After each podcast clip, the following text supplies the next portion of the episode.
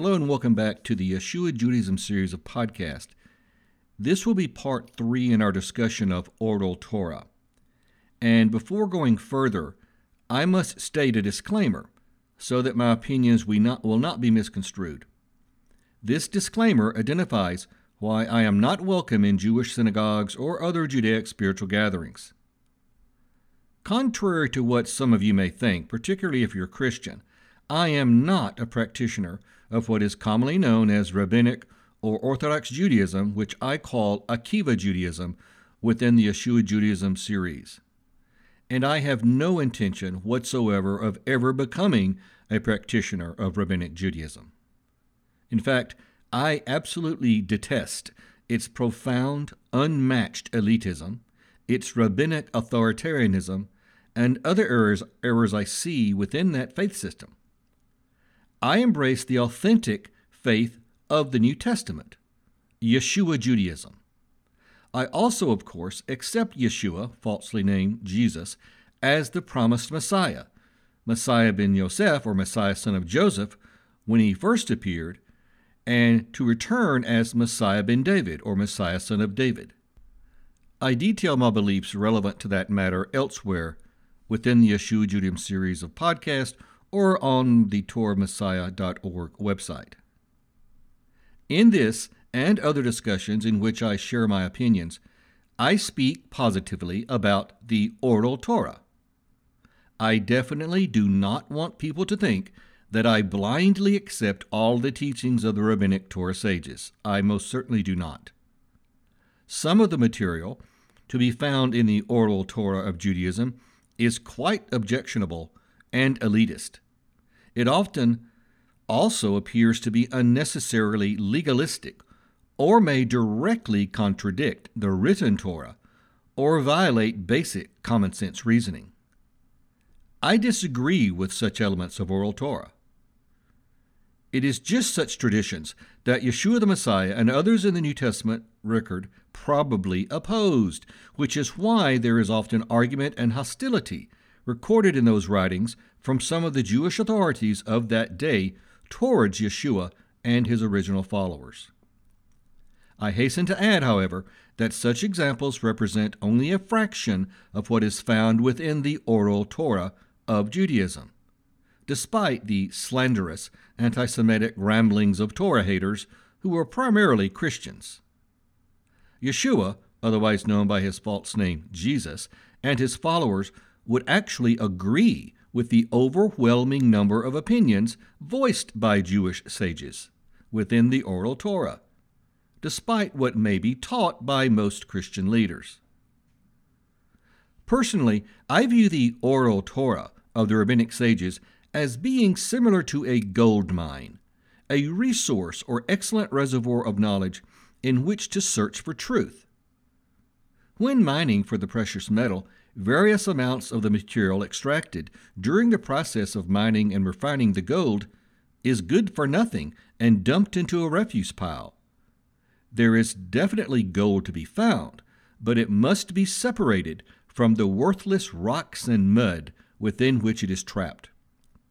Well, likewise for Judaism's oral Torah.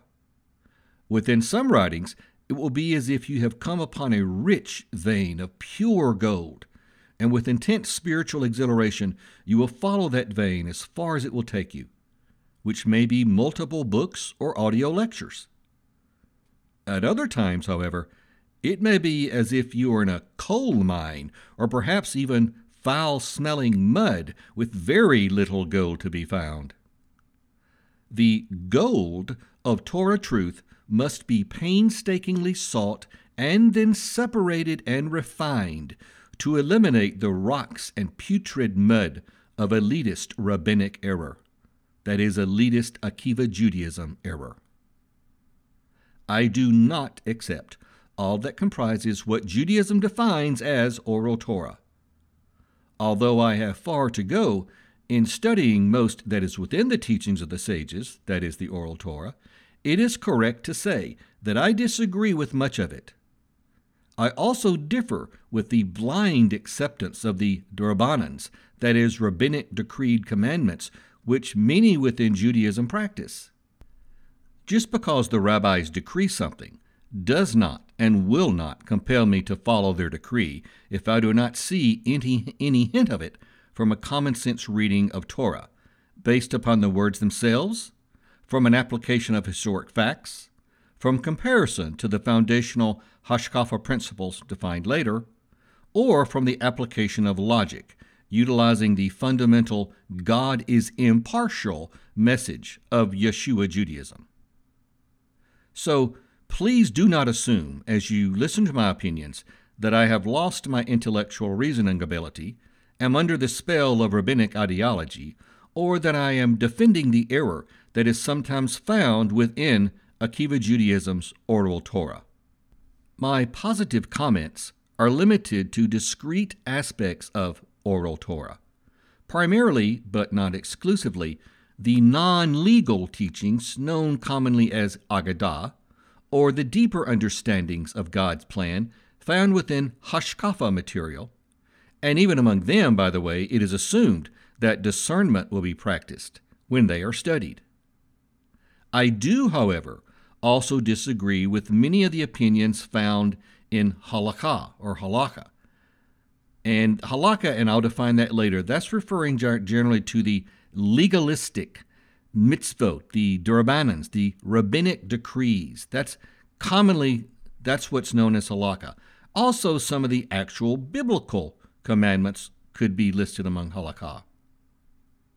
I am not among those who blindly accept whatever the rabbis teach and whom I believe worship their sages. The Torah sages of old are often viewed as infallible. In fact, they are viewed as infallible within most of Rabbinic Judaism. Their words are considered sacred as though they are direct instructions from the Most High God, acceptance of which is generally required and rejection of which is often condemned. That is actually another aspect of Akiva Judaism that betrays the double standard they apply to their writings versus the authority of the New Testament. The reason I say that's a double standard is because, of course, the counter missionaries within Akiva or Rabbinic Judaism, those who seek to destroy faith in the New Testament, they will commonly and constantly beat upon the concept or beat upon the idea within Christianity that Yeshua or Jesus is God and that Christians follow the teachings of Yeshua as though he is God. Whereas that is true, or sh- actually, frankly, Christians don't actually follow Yeshua's teachings. That's a whole nother matter. But while they do that, while the counter missionaries do that and attack Christianity and attack the New Testament because of its alleged teachings, according to Christianity, which is false, by the way, that Yeshua is God, while they attack that, they nevertheless elevate their own sages to a level equal to God. Yes, they will deny that. But the only thing they don't do, they don't say that their sages are the creator. But the words of the sages in Rabbinic Judaism are the words of God. They're considered infallible and it is forbidden to disagree with them or to go against them. That is a fact. Now, it varies from group to group, but in general, the Jewish sages, particularly the Tanaim, the most revered Jewish sages, their words are basically equated to the words of God. Their decrees their teachings are equated to the decrees and teachings of God. That is a fact. So while the counter missionaries of Judaism attack the New Testament and Christianity because of its elevation of Yeshua, they practice the exact same thing with their elevation of the sages, with the exception that they do not call them the Creator. However, since the New Testament actually does not teach that Yeshua is the Creator God, yet that his his his words should be adhered to and should be listened to that being the truth they practice the exact same thing as those whom they attack do. They elevate their sages to a level equal to the actual level of Yeshua the Messiah in the New Testament. That is a level of not being God yet being the, given the authority of God. The words of the sages in Judaism are the words of God. That is a fact. That's what I meant when I say they practice a gross double standard. All right. Whereas I do accept much that the sages teach and also consider it to usually be a reliable representation of the Eternal One's teachings, I do not support or agree with Akiva Judaism's sage worship situation as it stands, which eclipses even the ludicrous sacrilege of Roman Catholicism's papal infallibility. There absolutely, irrefutably, is an idolatrous sage worship mentality within Judaism, and I do not agree with that mindset. Such a mindset is among the reasons why I would never convert to Akiva Judaism. It is also one reason why I am despised by many within Akiva Judaism every bit as much as I am despised among many Christians. Frankly, probably even more. Having said that, I do not consider myself to be a Karaite Jew or a Messianic Jew. Now, a Karaite, quickly, a Karaite Jew is basically a Jew who rejects the oral Torah of the sages.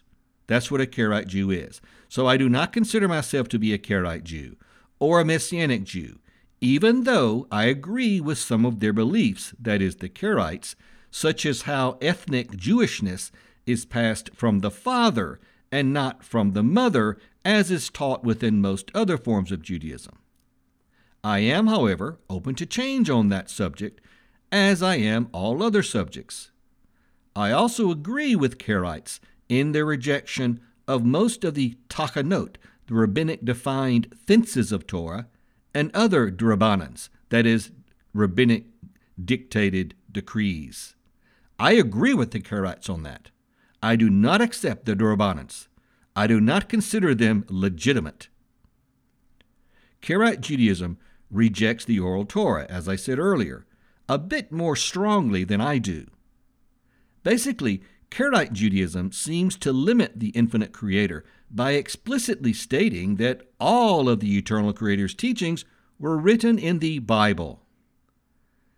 It is sad how those who claim to revere Torah can restrict God's teachings by confining them to the borders they themselves stipulate. Their stance actually violates basic common sense.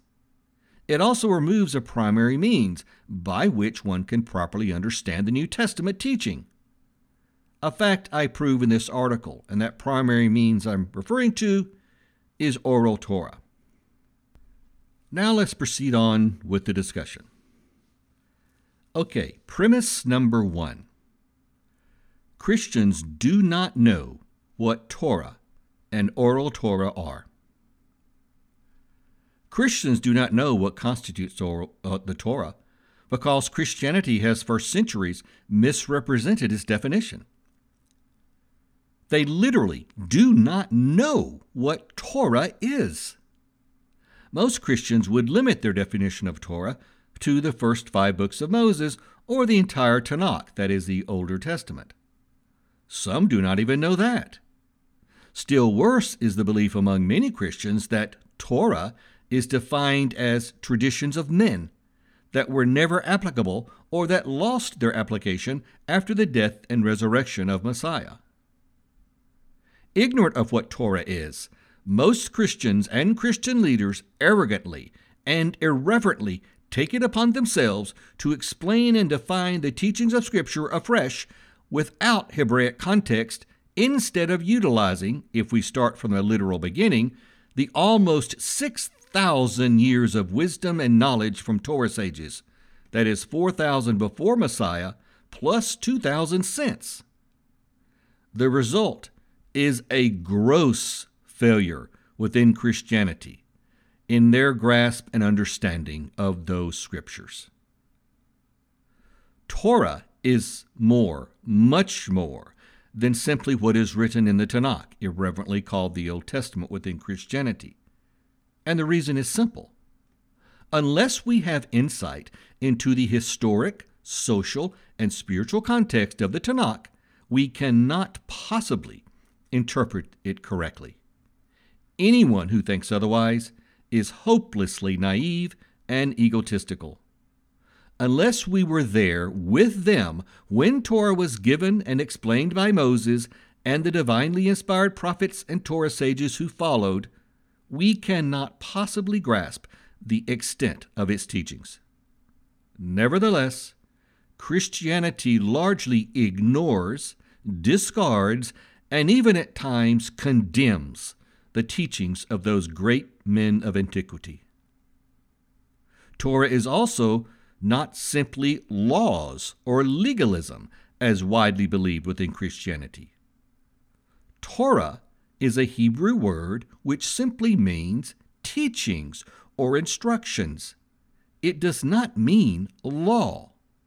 There is an entirely separate term that is used to dis- distinguish the laws within the Torah.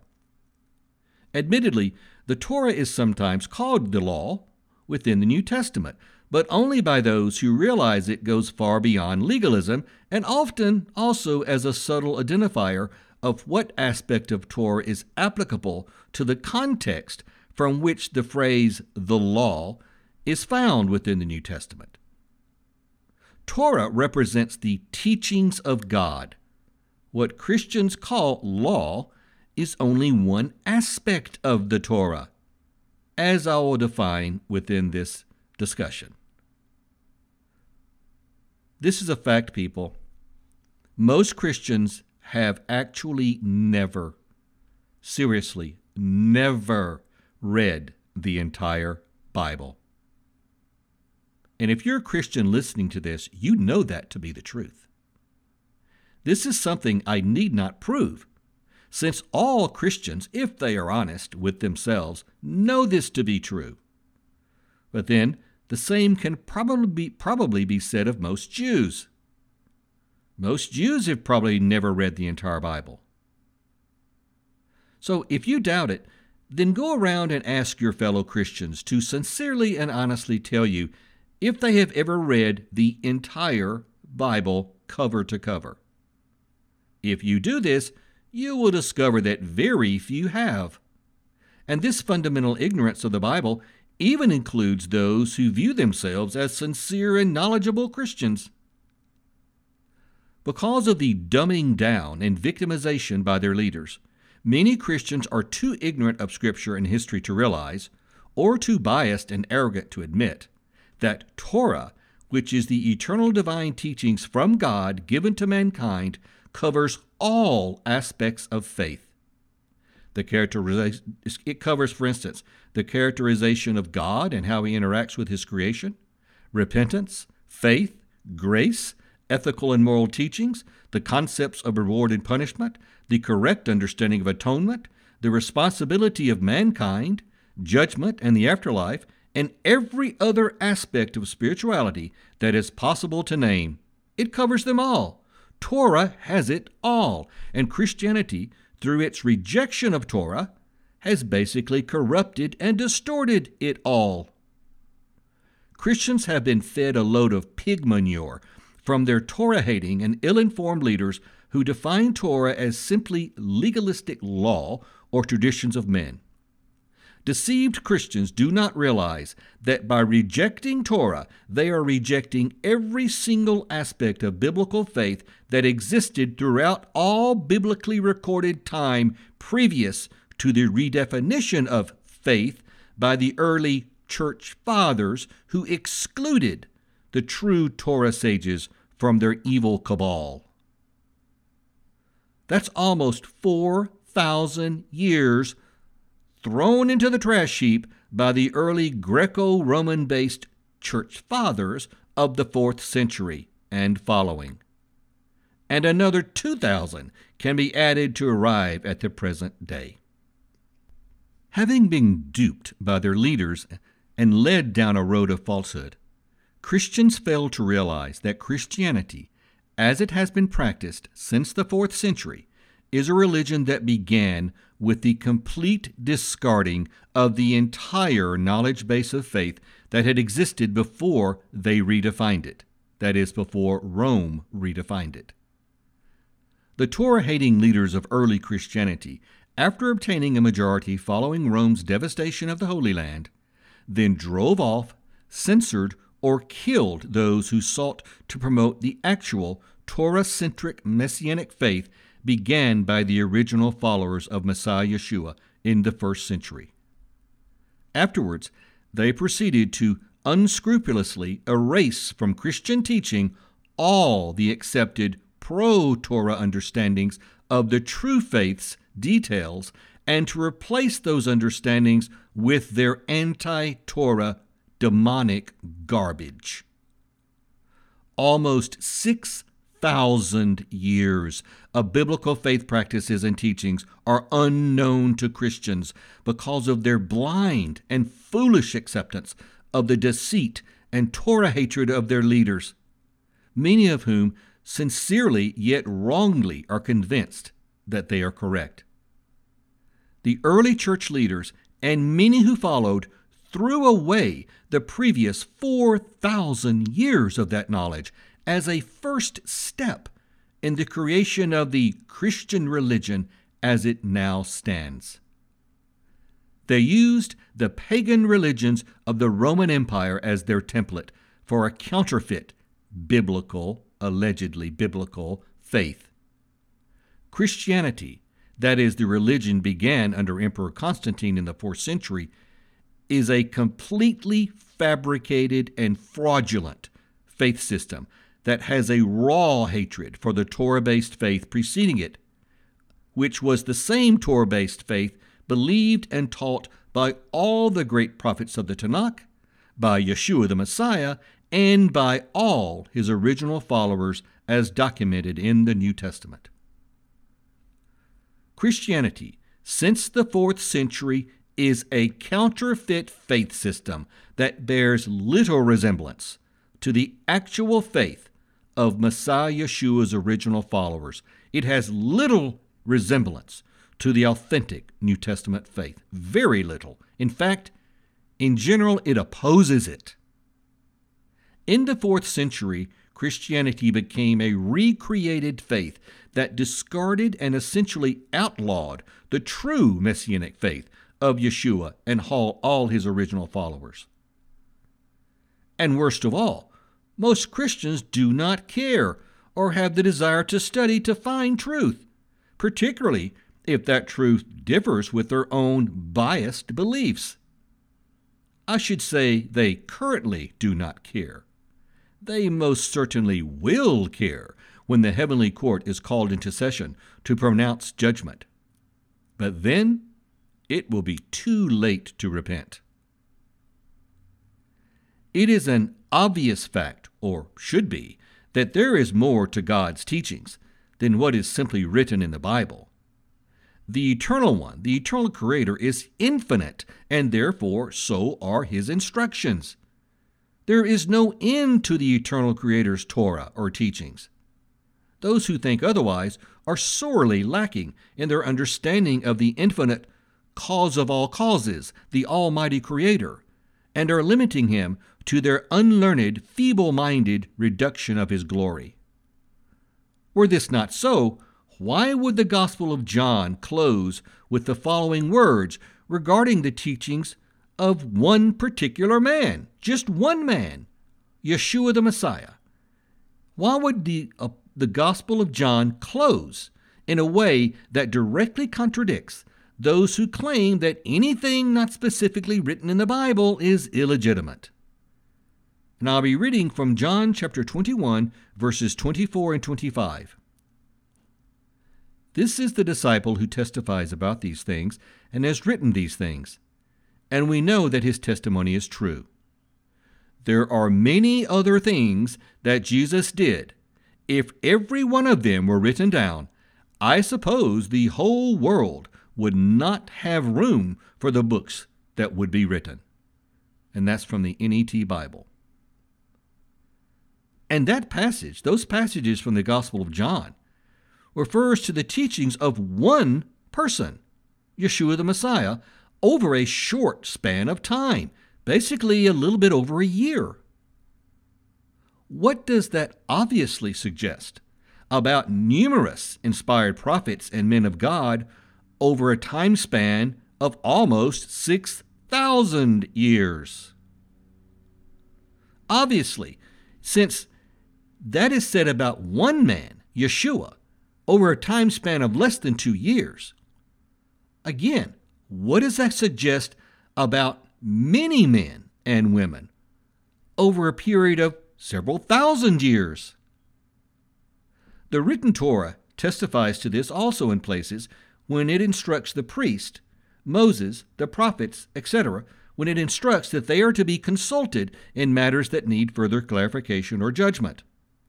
Today's rabbis arrogantly and illegitimately claim they possess the same authority. But I do not see any prophets, temple priests, or elders of the tribes of Israel among today's rabbis. Such passages in the Scriptures present explicit evidence of an obvious and extensive oral Torah, or verbal instructions, that were present but that were not written down. Common sense dictates the necessary existence of explanations and clarifications that were not codified in the Bible, but which were and are present among those chosen worthy of such exalted status. Now we'll get into defining Torah. Now, at this point, since my the Torah defined section of the material is relatively long, and if I jump right into it, this particular part three could probably go beyond an hour. So I think I will pause here at part with part three, and I'll continue in the next part in part four of our discussion of oral Torah, I'll continue where we will jump straight into defining Torah. That is relevant to this discussion. I'll be defining Torah.